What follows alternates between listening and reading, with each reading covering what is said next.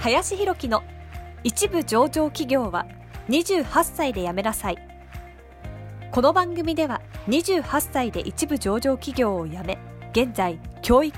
不動産事業を中心に2社の経営を行う林博樹が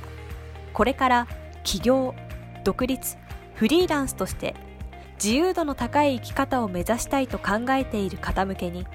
必要な知識マインドをお伝えしていきます。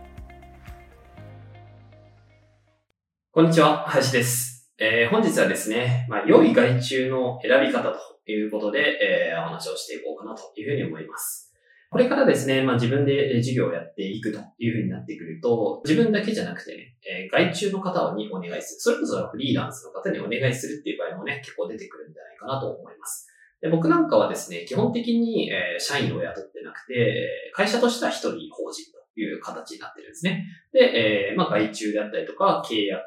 というか、まあ、えー雇用契約っていうような感じで一緒にね、やってくださってる方は本当に数十人以上いらっしゃるというような感じなんですけれども、その中で、じゃあ、その外注というかね、そのパートナーとかフリーランスの方とかを、じゃあ、どういうふうにしてね、見極めていった方がいいのかっていうところに関して、えー今日はね、話をしていこうかなと思うんですけれども、やはり、まあ、一番重要視した方がいいのかなと思うのは、スピードですよね。そのレスポンスの速さっていうのがある方なのかっていうところは、すごく意識していった方がいいんじゃないのかなとは思います。というところですね。まあ、どうしてもその納品が遅いみたいなね、えー方だったりとか、スピード感が遅いみたいな話だと、やはりその、どんどんどんどんペース、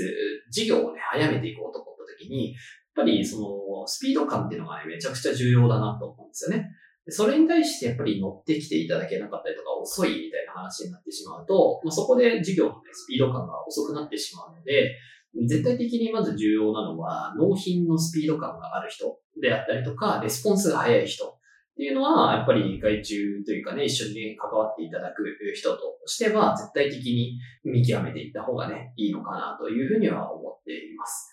うん、なので、まあ、クオリティもね、もちろんその、それなりには大事だと思うんですけれども、それ以上に、まあ、スピードがね、あまりにもクオリティ高くても、スピード遅すぎるみたいな人に関しては、やっぱ仕事にちょっと乗らないかなって思うので、僕はその辺はね、すごく注意しているかなというふうには思います。はい。なんで、まあ、ぜひですね、まあ、逆にだから今後皆さんがね、これ見てる方がこれからフリーランスになっていこうとか、これからね、自分で何かやろうと思った場合は、その逆になってくるかなと思って、えとにかくスピード、お即レスをしていくとか、そういうのが選ばれる人になってくるっていうことにもなるかなと思いますので、まあ、ぜひね、意識していただけるといいんじゃないかなと思います。はい。ということで、本日は、えー良い外注の選び方というテーマで話をさせていただきました。本日もありがとうございました。